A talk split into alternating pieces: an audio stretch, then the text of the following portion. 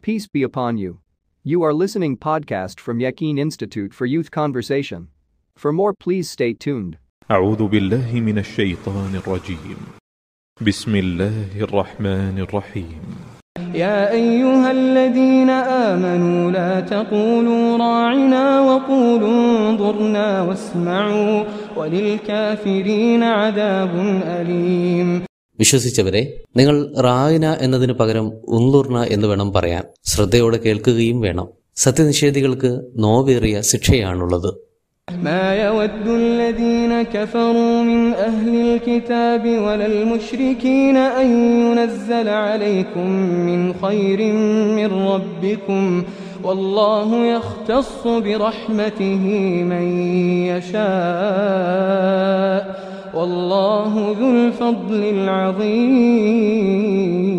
العظيم നിങ്ങളുടെ നാഥനിൽ നിന്നും നിങ്ങൾക്കൊരു നന്മയും ലഭിക്കുന്നത് വേദക്കാരിലെയും ബൗദ്ധൈവാരാധകരിലെയും കാഫിറുകൾക്ക് ഒട്ടും ഇഷ്ടമല്ല എന്നാൽ അതിമഹത്തായ കാരുണ്യമുടയവനായ അള്ളാഹു താൻ ഇച്ഛിക്കുന്നവരെ പ്രത്യേകമായി അനുഗ്രഹിക്കുന്നതാണ് പ്രിയപ്പെട്ടവരെ അസ്സാം വലൈക്കും വറഹമത്തല്ലാഹി വബർക്കാത്തു ബനു ഇസ്രയേലരുടെ കഥാകഥനവും അവരോടുള്ള ഭാഷണവുമൊക്കെ പരിസമാപ്തിയിലേക്ക് എത്തിക്കൊണ്ടിരിക്കുകയാണ്.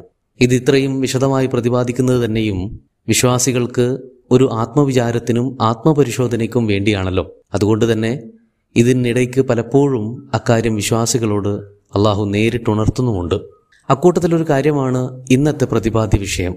ഇസ്രായേലിയർ പ്രവാചകരോട് എടുത്തിരുന്ന നിലപാട് എന്തായിരുന്നുവെന്ന് പലവരും നാം ആവർത്തിച്ചതാണ്.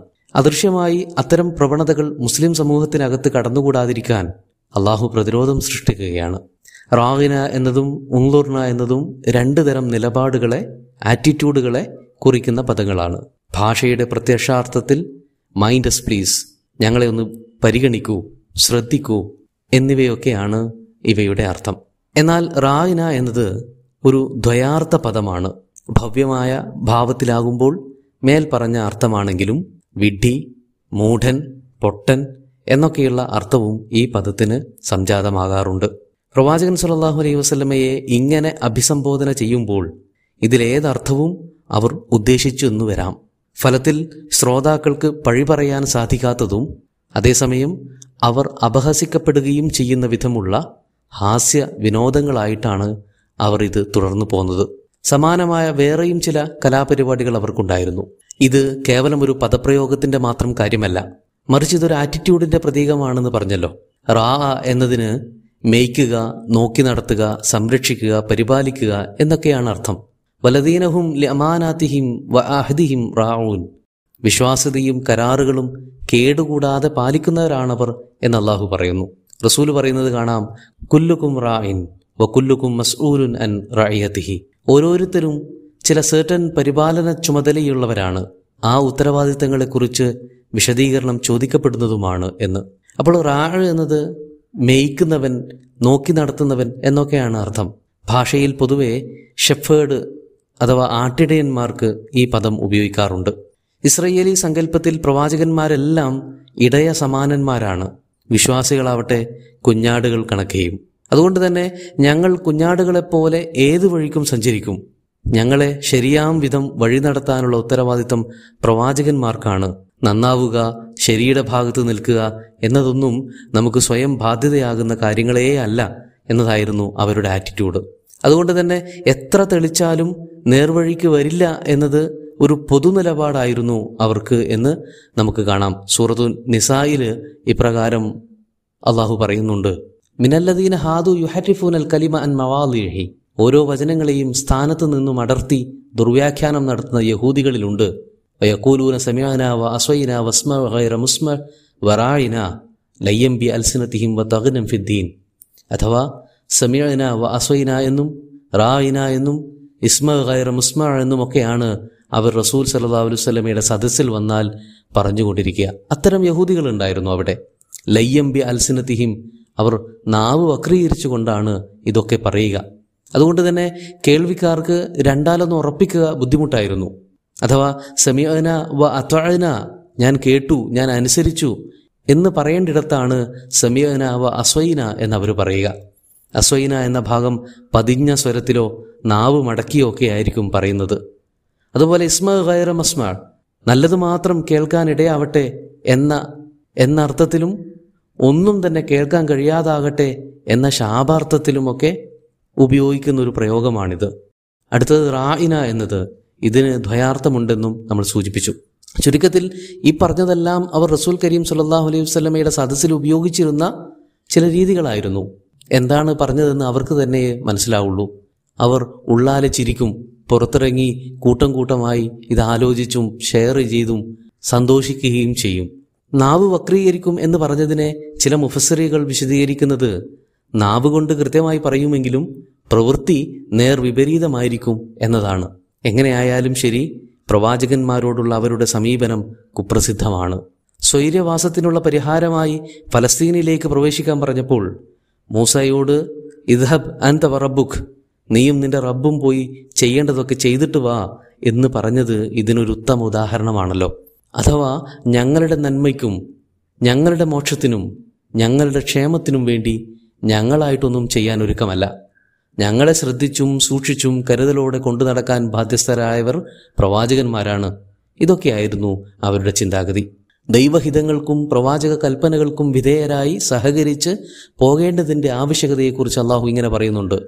ലവ് യുത്തീർക്കും ഫി കസീറും മിനൽ അംരി ലാനിത്തും പ്രവാചകനെ നിങ്ങൾ നിങ്ങളുടെ വഴിക്ക് കൊണ്ടുവരണമെന്ന് ശാഠ്യം പിടിച്ചാൽ നിങ്ങൾ നശിച്ചു പോകത്തേയുള്ളൂ. അതുകൊണ്ട് വലാ തുഖദ്ദിമു ബൈന യദയില്ലാഹി റസൂലി വലാ തർഫു അസ്വാത്തക്കും വലാ തജ്ഹറു ലഹു ബിൽ കൗലിക കജഹരി ബാലിക്കും ലിബാൽ അള്ളാഹുവിന്റെയും പ്രവാചകന്റെയും തീരുമാനങ്ങളെ മറികടക്കരുത് അദ്ദേഹത്തോട് കയർത്ത് സംസാരിക്കരുത് അദ്ദേഹത്തിന്റെ സദസ്സിൽ ബഹളം വെക്കരുത്. തുടങ്ങി നിരവധി നിരവധി പ്രോട്ടോക്കോളുകൾ നടപ്പിലാക്കുന്നത് പ്രസ്തുത യഹൂദികളുടെ കാറ്റടിച്ച് സമാന സമീപനമുള്ളവരായി തീരരുത് എന്നോർമ്മിപ്പിക്കാൻ വേണ്ടിയിട്ടാണ്. പ്രവാചകത്വം എന്നത് സമാനതകളില്ലാത്ത മഹനീയ സ്ഥാനമാണ്. മറ്റുള്ളവന് ഊഹിക്കാവുന്നതിനും അപ്പുറം ഭാരമുള്ള ഉത്തരവാദിത്വം കൂടിയാണ്. ആളും തരവും കണ്ടറിഞ്ഞ് സംസാരിക്കാനും ഇടപഴകാനുമുള്ള സെൻസ് ഉള്ളവരായിരിക്കണം ഓരോ വിശ്വാസിയും.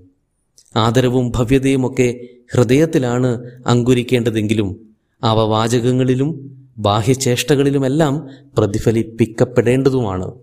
സമൂഹത്തിൽ സ്വീകാര്യമായ മാനേഴ്സ് ശീലമാക്കുക എന്നത് വ്യക്തിത്വ വികാസത്തിന്റെ ഒഴിച്ചുകൂടാനാവാത്ത ഘടകമായി എല്ലാ തലമുറകളുടെയും ശ്രദ്ധയിലുണ്ടാവുകയും വേണം. അങ്ങനെ നോക്കുമ്പോൾ ദ്വയാർത്ഥ സാധ്യതയില്ലാത്ത ഉള്ളൂർണ എന്ന പദമാണ് എന്തുകൊണ്ടും പ്രവാചക സദസ്സിൽ അഭികാമ്യം. ആ ഔചിത്യം ഉപയോഗിക്കുന്ന പദാവലികളിൽ മാത്രം ഒതുങ്ങരുതെന്നും വീക്ഷണങ്ങളിലും സമീപനങ്ങളിലും ആറ്റിറ്റ്യൂഡുകളിലും കൂടി തെളിഞ്ഞു കാണണമെന്നും ഒരിക്കൽ കൂടി ഓർമ്മപ്പെടുത്തുകയാണ്. വസ്മാവു നിങ്ങൾ ശ്രദ്ധയോടെ കേട്ടിരിക്കണം. ചോദിച്ചാൽ മാത്രം പോരല്ലോ. അതിന് നൽകുന്ന മറുപടി സാഗൂതം ശ്രദ്ധിക്കുകയും വേണം. ധാരാളം ചോദ്യങ്ങളും സംശയങ്ങളും ഉന്നയിച്ചു കൊണ്ടിരിക്കുകയും മറുപടിയിൽ എന്ത് പറയുന്നു എന്ന് കേൾക്കാൻ പോലും മെനക്കെടാതിരിക്കുകയും ചെയ്യുന്നവരെ നമുക്കറിയാം. ഇത്തരമൊരു ശീലം യഹൂദികളും പ്രവാചക സദസ്സിൽ കാണിച്ചിരുന്നു. സമയം കൊല്ലാൻ മറ്റുള്ളവരിൽ നിന്ന് ശ്രദ്ധ തിരിക്കാൻ പ്രധാന വിഷയങ്ങളുടെ ഊന്നലുകൾ തെറ്റിക്കാനൊക്കെ അവരിത്തരം തന്ത്രങ്ങൾ പയറ്റിയിരുന്നു. യഹൂദരുമായുള്ള സഹവാസം കാരണമാകാം വിശ്വാസികളും സമാനമായ രീതിയിൽ പ്രയോഗങ്ങൾ നടത്തിയതായി കാണാം. റായിന എന്നത് മുസ്ലിങ്ങളും റസൂലിന്റെ സദസ്സിൽ പറയുമായിരുന്നു. ഇത്തരമൊരു സാഹചര്യത്തിലാണ് അള്ളാഹു പറയുന്നത് നിങ്ങൾ വലാ തക്കൂലു റായിന വലാക്കിൻ കൂലു ഉന്നുർന റായിന എന്നതൊക്കെ ഒഴിവാക്കുക റായിന പോലെ ദ്വയാർത്ഥമുള്ള അപമര്യാദയ്ക്ക് സാധ്യതയുള്ള പദാവലികളും ശീലങ്ങളും ശൈലികളുമെല്ലാം ഉപേക്ഷിച്ച് സ്ട്രൈറ്റ് ആയിട്ട് റസൂലിനോട് സംസാരിക്കാൻ ശ്രമിക്കുക അദ്ദേഹത്തോട് ആറ്റിറ്റ്യൂഡ് ഉണ്ടാക്കിയെടുക്കുക എന്ന്. മാ യവദ്ദുല്ലദീന കഫറു മിൻ അഹലിൽ കിതാബ് വലൽ മുഷിരിക്കീൻ മറ്റൊരു കാര്യമാണ് വേദക്കാരിലെയും മുഷിരിക്കുകളിലെയും കാഫറുകൾ ഒട്ടും ഇഷ്ടപ്പെടുന്നില്ല. എന്ത് എന്ന് അല്പം കഴിഞ്ഞ് പറയാം. ഒരു കാര്യം ഈ ഇരു കൂട്ടരിലും കാഫറുകൾ അല്ലാത്തവരുമുണ്ട് എന്ന് വ്യക്തമാണല്ലോ ഇവിടെ. വേദക്കാരായി തന്നെ ജീവിതം ഹോമിച്ചു തീർക്കുന്ന എന്നാൽ മനുഷ്യത്വവും മാനവിക വിചാരങ്ങളുമുള്ള ധാരാളം പേരുണ്ട് അവരിൽ. സമാനരായി മുഷിരിക്കുകളിലും കാണാം. നമുക്ക് നന്നായി ധാരണയുള്ളതുപോലെ തന്നെ കാഫിർ എന്ന സംജ്ഞ എല്ലാ അവിശ്വാസികൾക്കും വേണ്ടിയുള്ളതല്ല. മറിച്ച് സത്യനിഷേധികൾക്കായി ഉപയോഗിക്കുന്നതാണ്. നിഷേധിക്കണമെങ്കിൽ അവർ കാര്യം ഗ്രഹിച്ചിട്ടുണ്ടാകണമല്ലോ. കാര്യം ഗ്രഹിച്ചിട്ടും നിഷേധിക്കാനാണ് തീരുമാനമെങ്കിൽ മനസ്സിലാക്കിയ സത്യത്തെക്കാളും അവർ വിലമതിക്കുന്ന മറ്റെന്തോ നഷ്ടപ്പെടുമെന്ന ആശങ്കയാണ് അവരെ ആ നിഷേധത്തിന് പ്രേരിപ്പിക്കുന്നത്.